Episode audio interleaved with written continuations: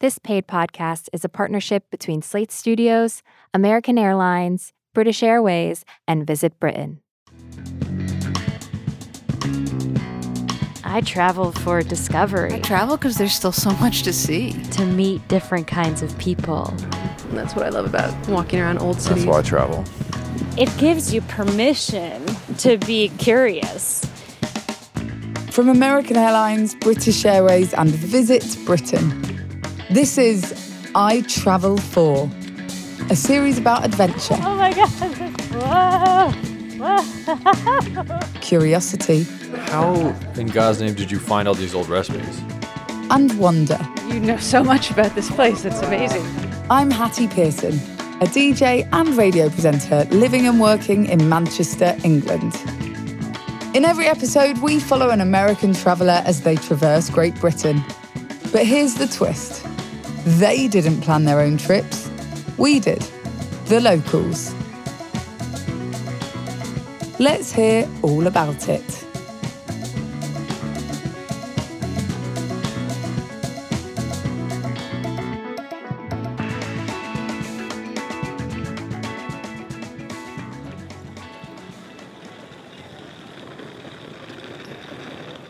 Oh my God. Hey, So you excited? I'm so excited. I'm stoked beyond belief, and I didn't sleep because I'm so stoked. Today we're following Otis Gray. He's originally from Vermont. He's an audio producer who has a real hunger for travel. In fact, he has his own podcast called Hungry, in which he channels his genuine love for food through the stories he tells. So, first, we sent him to London. A local named Chelsea had this recommendation for him. Hello, my name's Chelsea. One of my favourite places to go is Borough Market, which is a food market. It's just south of the River Thames. I think Otis will like this place not only because there's an incredible array of food to try out, it's because it feels incredibly local. I hope he really enjoys it. And with Chelsea's recommendation, I was off to London, armed only with the mantra that I've been living by for the last few years food tells a story. I've always been captivated by how a flavor can represent the voice of a person or a place and can tell a whole story without a word being spoken. Now, I was undertaking a quest to discover the flavor of Great Britain, a cuisine I knew nothing about, besides its reputation for being kind of bland and unadventurous. Well, touching down in London, it was clear pretty quick that that was total rubbish. Try this one, try this one. Come this side, come this side, try this one. Borough Market sprawls under the green ironwork of the subway track overhead. It's at the south end of the London Bridge, and the market site itself dates back to the 12th century. This is a place I can get down with.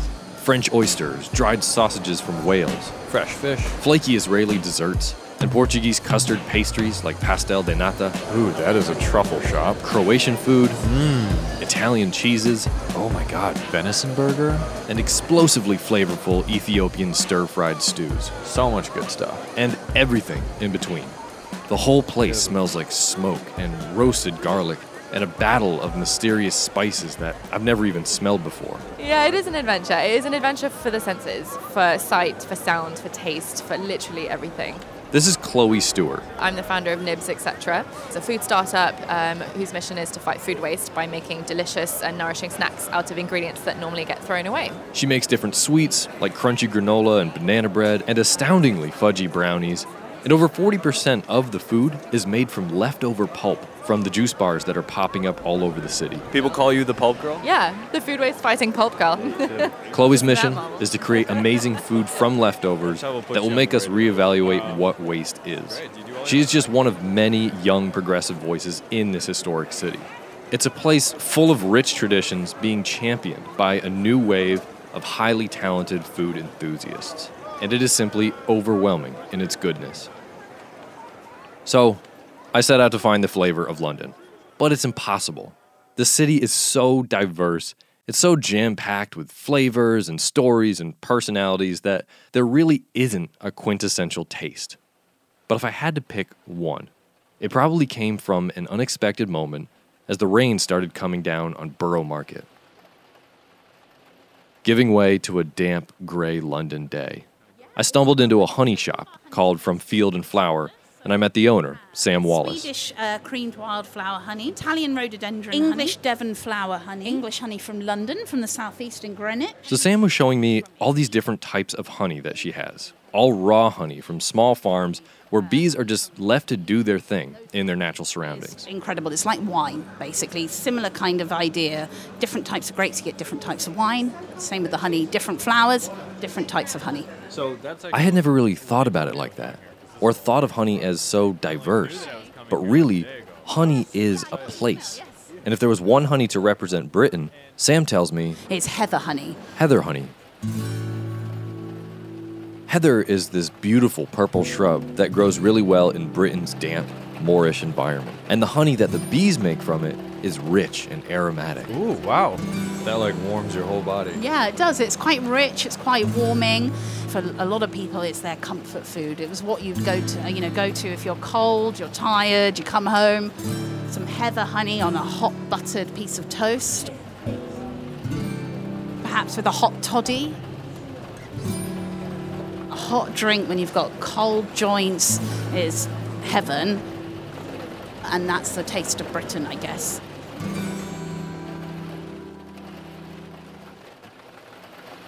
Leaving Borough Market, through the London downpour with all my recording gear, onto the next destination, it was amazing to think the honey I just ate wouldn't taste as good without the rain.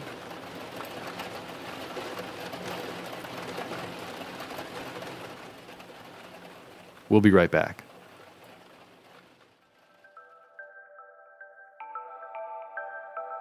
And now a word from British Airways. Did you know they fly non stop from 26 US gateways to London? British Airways can get you where you need to be so you can have that much needed vacation. Find out more at ba.com.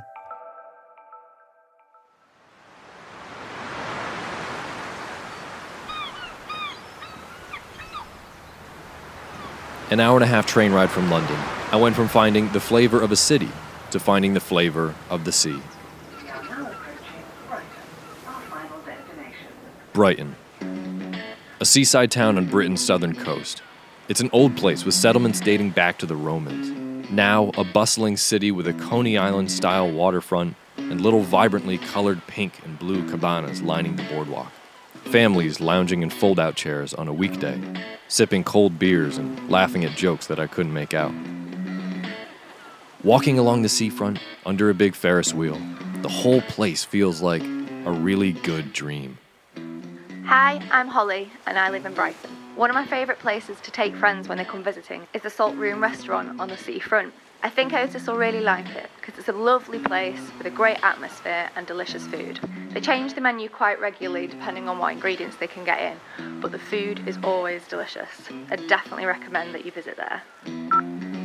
All right, found it. The salt room. Walking through the door at the salt room, the smell of burning charcoal hits you in the face as you're battered by the salty breeze from the shore behind you. Inside, the restaurant is modern, with exposed brick archways and a wide open window terrace looking right out onto the sea.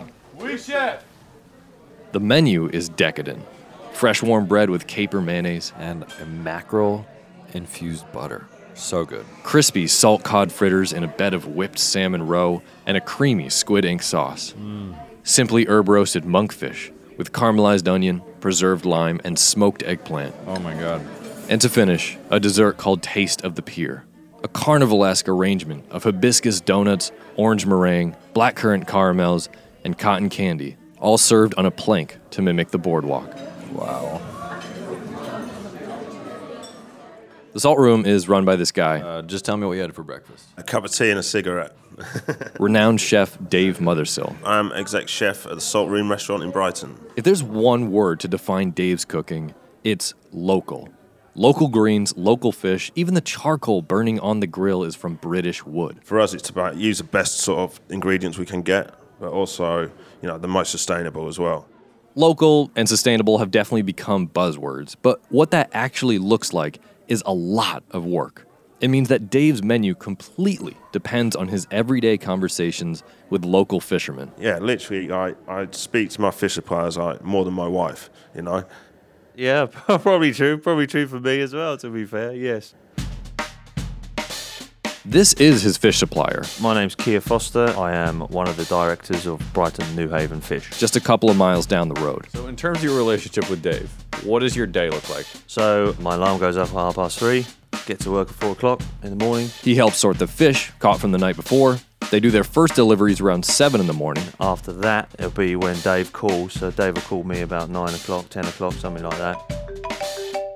So then he'll go like, "Hey kid, hey kid." Then he'll say, "What's good?" What's good is his classic phrase, you know. Flatfish, flatfish is really good. Do you want it? Absolutely, bring it in. Dave orders whatever Keir has. Normally gets to him about twelve o'clock.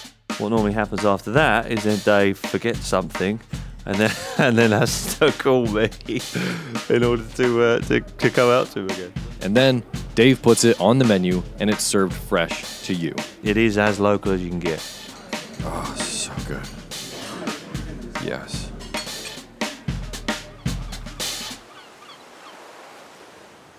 For me now, like, it's all about the next generation. I've got a young girl who's eight, and you know she cooks a lot at home. I try and get her involved. You know, I try to get her excited about this bit of fish or whatever, just because in years to come that that might not be around. It is definitely a scary thought. Things have to be shifted sooner rather than later in terms of how we value food, how food is caught, and you know we have to act on it now.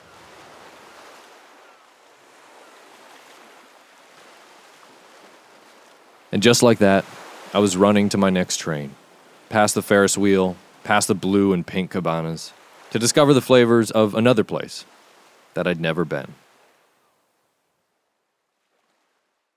Hi, my name's Dina. I'm from Hall Green, Birmingham. My local recommendation is the Spice Club Indian Cookery School, where you get to learn how to make really delicious Indian food. Otis will have fun because you get a real insight into how to make home style Indian food.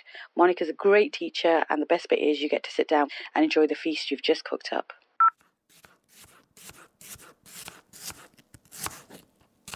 Chaat um, actually means to lick. Um, and you can have chaat in India in many different varieties.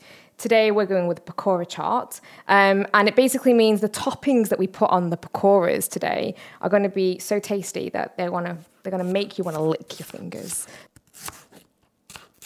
My name is Monica Haldar, and I run the Spice Club Indian Cookery School. Here in Birmingham, Monica teaches home style regional Indian cookery in a city that is known for its outstanding Indian food.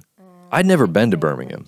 Now I was in Monica's kitchen, Your house smells incredible. about to learn how to make pakora chaat. Have you ever made pakora chaat before? I cannot say that I have. okay, this is going to be good. Her house smelled like the spice box sitting on her counter, filled with vibrant ochre turmeric, paprika, and earthy cumin seed. Pakoras are these spiced, crispy, and spicy fritters that are deep fried. It's a street food dish that's served all over India. It's an easy dish to make. You basically cut up onions, veggies, Add in a little bit of potato. whatever you've got in your fridge. You mix it up with some chickpea flour and spices like Garam masala, crushed coriander seed, sun-dried mango powder, chilies. paprika. You make little clumps out of it, then you deep fry it until golden brown. I Cannot wait to eat this. and then drizzle with chutneys like spicy tamarind sauce and fresh pomegranate seeds. Those look so good. Pakora chaat is actually pretty synonymous with monsoon season in India. Monica remembers the first time she had them at the age of eight. She was visiting her grandmother back in India. The streets were flooded, and she and her uncle drove a scooter through the water to a street stall at the end of the road just to get some fresh, hot, crispy pakora chaat. When I see people bite into the pakoras for the first time, it kind of reminds me of how I felt when I first had them. Mm. I could eat this every day for the rest of my life. Monica's originally from Manchester, but now she's one of the many Indian cooks that makes Birmingham one of the best food destinations in Great Britain. Birmingham is such a, a large city, and with that comes um, a, a large, diverse population Indian, Pakistani, Bangladeshi. Their love for their food, their spices, their recipes. They've held on to that because that's all they had. She then introduced me to one of the most brilliant inventions I'd ever heard of in Birmingham, we have these Indian pubs. Indian pubs. That's such a beautiful fusion of. Massively. And I didn't know these existed until I moved to Birmingham. And they serve, you know, ale and beer and lager and all the good stuff. But then on the menu, they have a tandoori menu seekh kebabs and tandoori chicken and lamb chops. And then you have like your cider or your beer, whatever it is that you like. And I think that shows Birmingham has really fused the two cultures together. Indian pubs are the way forward. Of course, I went to one on her recommendation, a place called Hen and Chickens, to finish off a day long marathon of Indian cookery. I indulged in a tall cider, some fresh garlic naan, a lentil curry, and fish pakora with the chili lime chutney. Retreating back to my room, I entered a food coma that would not be forgotten for decades to come.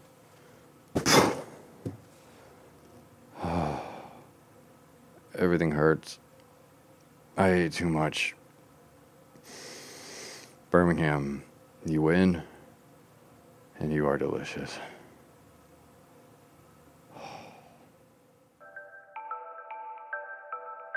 And now for a word from British Airways and American Airlines.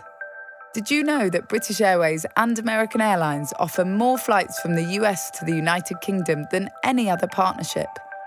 With their combined flight and fare options, you can mix and match to make sure you get to where you're going at the best price out there.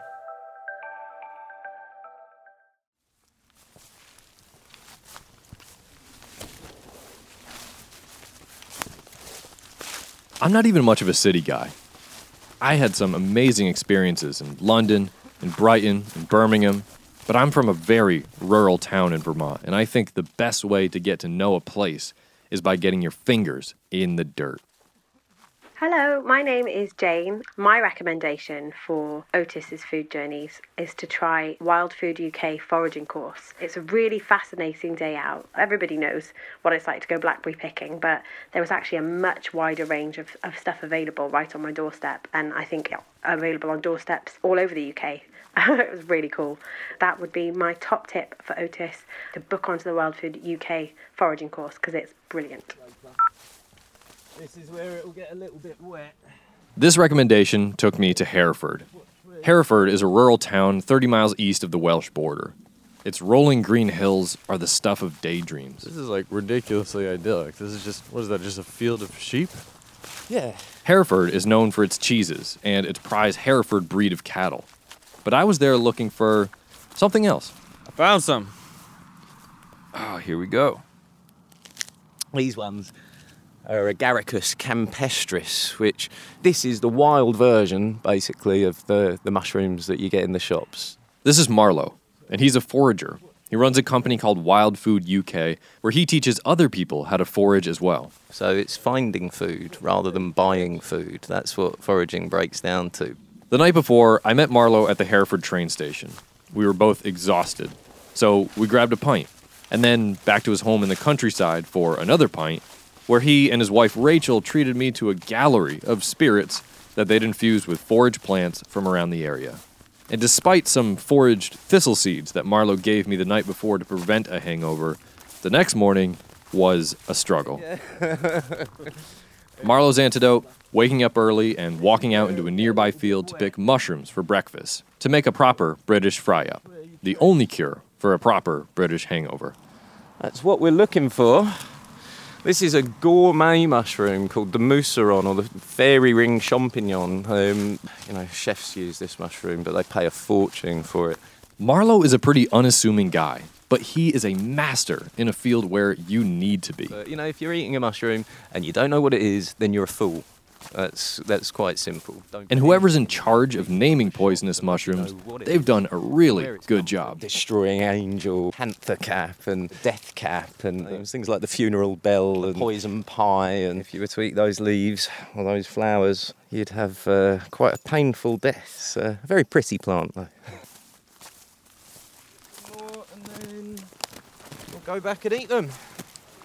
Our fry up consisted of sauteed field mushrooms, fresh cherry tomatoes, savory beans, salty bacon with a couple cuts of whole grain buttered toast, and fresh over easy eggs from the two hens rambling around the yard. This meal saved my life. After recovering a little bit, we got in the car to the next foraging spot. Winding through the countryside, we headed towards Ludlow, a gorgeous historic town overlooked by an epic castle. Marlow slamming on the brakes every once in a while and reversing to look closer at a plant he thought he saw on the side of the road. Just on the roadside here, we've got loads of horseradish. You can see there's about 80 feet of it there. Um, it grows quite a lot on roadsides. You find it more on these sort of verges than you do actually out. In the... Yeah, yeah, it does turn you into a little bit of a child. Know, if you've got little things to find on the way, then your walk becomes a, a treasure hunt. And at the end of it, you get really tasty food. It's not survival food. It's porcini mushrooms and chanterelles and, you know, the field mushrooms that we had for breakfast. After a very short time scanning the ground with Marlow, I realized I'll probably never be able to walk around the woods or drive down a country highway again without thinking, I wonder what that plant is. I wonder what's growing under those ferns. I wonder how many flavors I've never experienced that I'm walking right past without even knowing.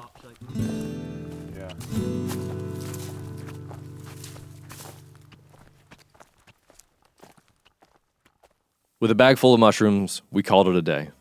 We headed into town to grab a beer at Ludlow Brewing before I had to get on my train. Ludlow has cobblestone streets, a castle looming over the village, and window glass where you can see the light ripple off them in a strange way because they were made by hand over a hundred years ago. We were finishing our beers, and I was anxious to get to the train station.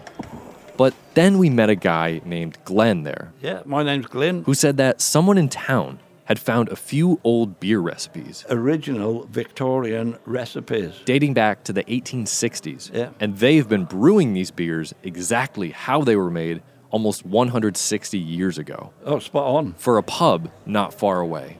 A pub called the Blood Bay. It is just like going back in time. In a place that feels like you're stepping back in time, what better flavor to represent it than a 160 year old beer? My train was leaving, but the Blood Bay was calling, and Marlow and I were gonna find it. Oh, there you go, the Blood Bay. We've found it. Blood Bay. There it is. Yeah. This is turning into a bit of a pub crawl, Otis. is this is this what you'd intended for the day? We walked through the door into a cramped room with wood floors filled with people, all around an old wooden bar. Everything down to the wallpaper had been refurbished to look exactly as it would in the 1800s, even with an old Victorian dining room upstairs. Oh my god, this is a pub? Down at the bar, there are three beer taps, Uh, we have an India Pale, a Stout, and a table beer. and that's it? Yeah, that's it. That's the lot. I love it. About the nicest uh, bit of stout that I've ever tasted. I've got to say, that's really lovely. I like that a lot. We wanted to meet the owner, the one who found all these old recipes. The bartender said he wasn't there. But she said we could find him down the road at his parlor pub. Cheers to all. She gave us a street number, and we went to find it. He's got his light What on. did she say the name of the places that we're looking for right now? Uh, I don't think it's got any signage or any name. It's just a parlour pub, the Ludlow Parlour Pub. She told us we'd know if it was open if the lamp above the door was lit up. That's how you know. Oh wow. There you go. Dog hang. The dog hangs well. The dog hangs well. Well, there you go. We opened this big, deep violet colored door. Creaky door. We walked down a little alleyway, and we're in a living room filled with people drinking beer. Wooden chairs, reading lamps, old mahogany shelves with even older books, stuffed pheasants on the mantel, and a parlor in the next room with oil paintings of nobles and Ludlow landscapes on the wall.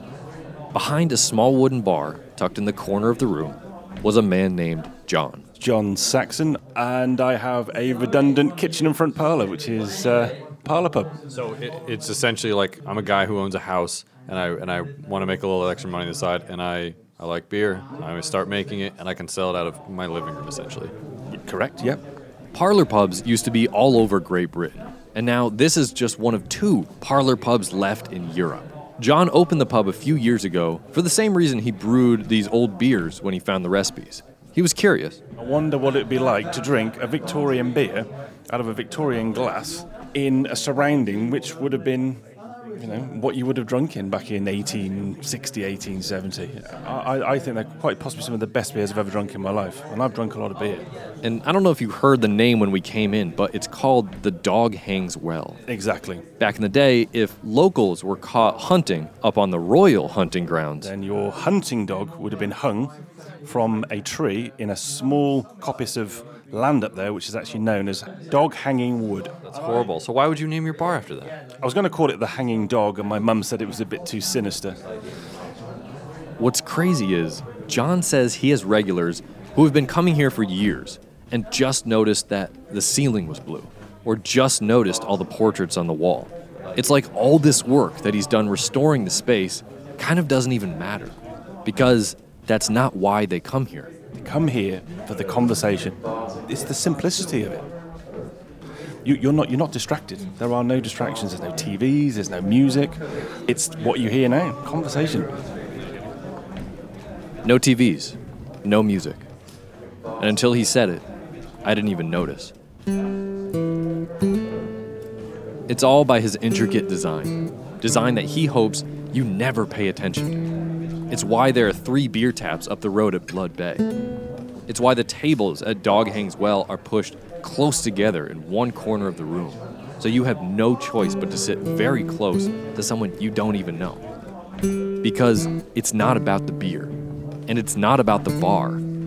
It's really just about whoever can find the place. And I think by sticking a pub in the back of a house, where you've got to go through a door, down an alleyway, through another door, into a lobby, to then walk into another door, and you don't know who's going to be in there, that attracts a certain type of person.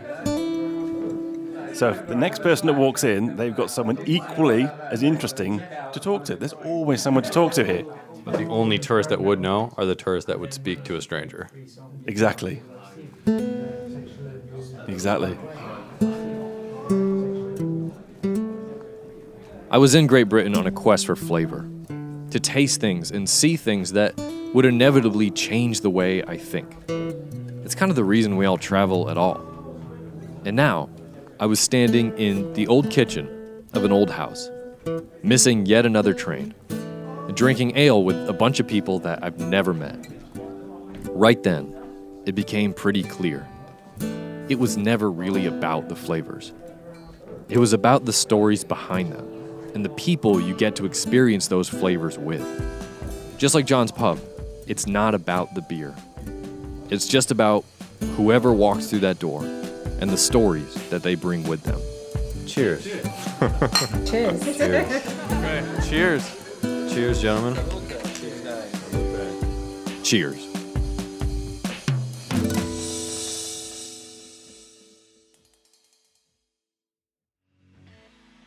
I Travel For is produced by Slate Studios in partnership with American Airlines, British Airways, and Visit Britain. If hearing about Otis's unexpected bar crawl made you want to travel to Great Britain, please rate and review us on Apple Podcasts or wherever you listen. You can learn more about their adventures on our website, partners.slate.com slash I Travel For. Music composed by Alexis Quadrado. I'm Hattie Pearson. Thanks so much for listening, and please join us next time.